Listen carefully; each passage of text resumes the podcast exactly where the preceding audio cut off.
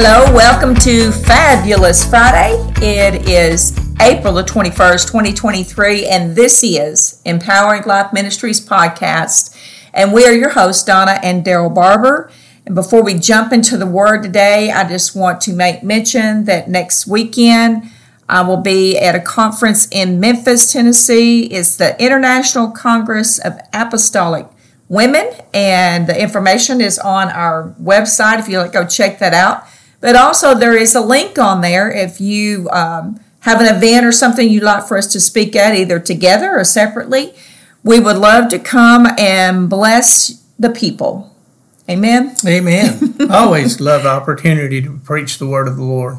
And we are getting back into um, starting in Luke chapter 5. You know, we've been talking a lot about healings and miracles. And before we jump into this story, you know, before we turned this recording on, we were discussing miracles that we have personally seen.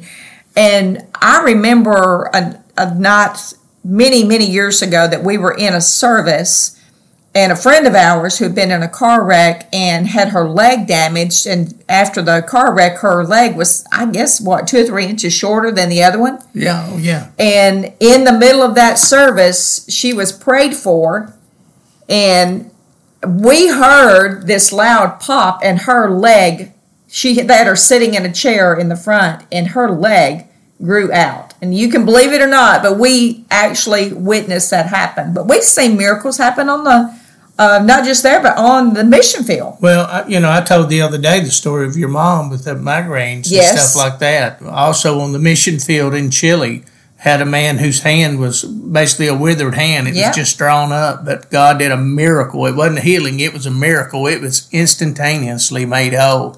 Uh, and that man followed us to seven different cities, testifying everywhere we went. So, needless to say, we had a real move of God everywhere and that we is really leads into our story out of luke because the same things were happening because you read about in luke chapter 5 where there was a man with leprosy and now you know setting the stage for that the thing of it is is if someone had leprosy they were a complete outcast nobody wanted to be around them if people saw them out and about, they would run from them because they had leper colonies these people were supposed to stay in, but you know they've heard about Jesus.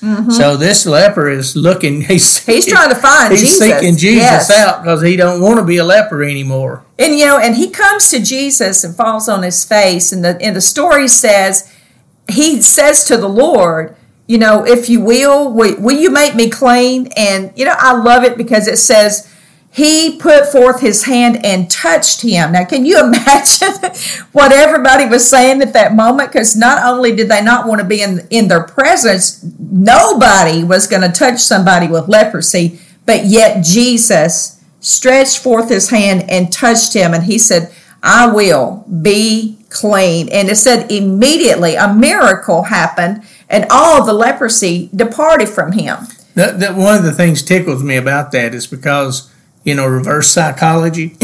That's the way I think it was because Jesus knew his heart and he charged him to tell no man about it. Well, you know good and well he's going to tell everybody, tell everybody. things, you know, and all that. But go tell no man. He said, but go show thyself to the priest and offer for thy cleansing according as Moses commanded for a testimony unto them. Unto You know, them, because remember the new covenant's not established yet because Jesus hadn't been to the been to cross and cross, the right. resurrection hadn't Right. happened. So he is still keeping the law of Moses and what's going on here. But this was going to be a testimony to these priests of the power of God and what he's done with this leper. And that was my my point was even too after saying that because it, the scripture goes on to say because of the fame of him, multitudes came or were being healed, and that's the same thing happened there in Chile. Once somebody heard about this man being healing, everybody wanted to be there, and you know I that just that to me that just speaks to the the power.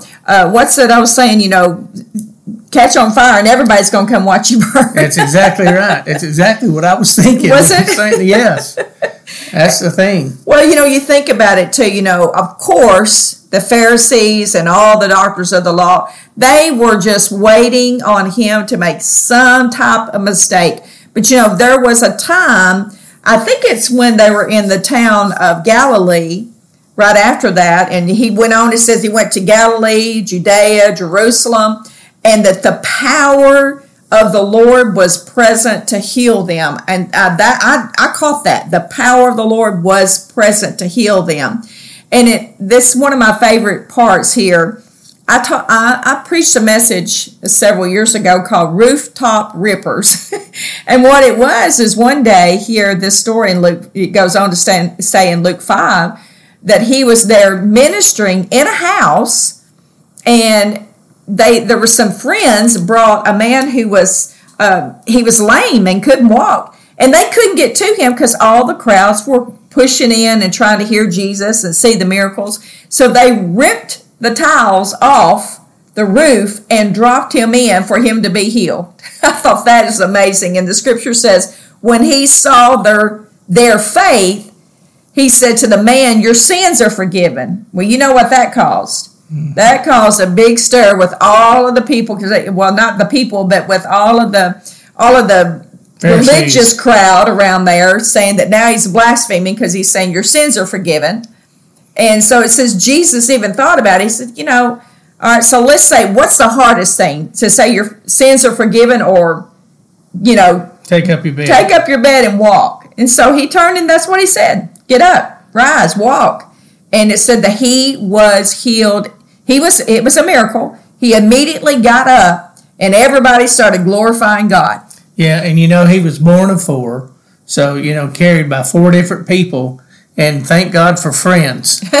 Because this is really another picture of intercession too, because this man couldn't by himself get to the Lord. No, he can get to no. where he needed to be. So he had friends act in this intercession yes. on his behalf to get him there they carried him there. So, and listen, uh, the the uh, I, I, guess I can't even think of the word. I mean, the excitement of the whole thing, where you go rip a roof off somewhere to get somebody in to see Jesus. That's desperation. That's definitely desperation. I mean, they meant business. well, you know, and it it takes it a step further than just praying for someone. They were going to make sure they got that person in that atmosphere. Yeah. Because the faith was stirred up. And, and that's what I love about that part because it says the power of the Lord was present to heal. And because of that, all of the multitudes knew that if they got there and their faith was in the Lord, miracles were going to happen. Yeah, that's what I was about to say because in that, when you have faith present, people are coming with expectation that causes the power of God to be released. It sets the atmosphere for those things to manifest. Also, when I, I, picked up on this too, when he spoke to that man and said his sins were forgiven, it said the scribes and Pharisees began to reason, saying, "Who is this that speaks blasphemies? Who uh, who can forgive sins but God alone?" And you know what? They didn't say that they said it in their hearts. Yes. And Jesus perceived their thoughts, what was going on, and without them ever saying a word, now he turns and speaks to them. Don't you know that was shocking, shocking to them yes. that he knew their thoughts, he knew what was going on in their mind. Uh, unbelief, you know, just being released. Yeah, I, I think that's powerful. But it, it is. It's one of my uh, favorite stories about miracles because it wasn't just the man being healed uh, the lame man being healed. But like you said, the people made sure he was in that atmosphere. That's right. Well, we're going to have to stop for today. We're going to be back on here Monday morning, and you can come and listen and join in everything and going on. And talking about more miracles. That's right. We're still looking at these power gifts. So thank you so much for joining us. You have a great day.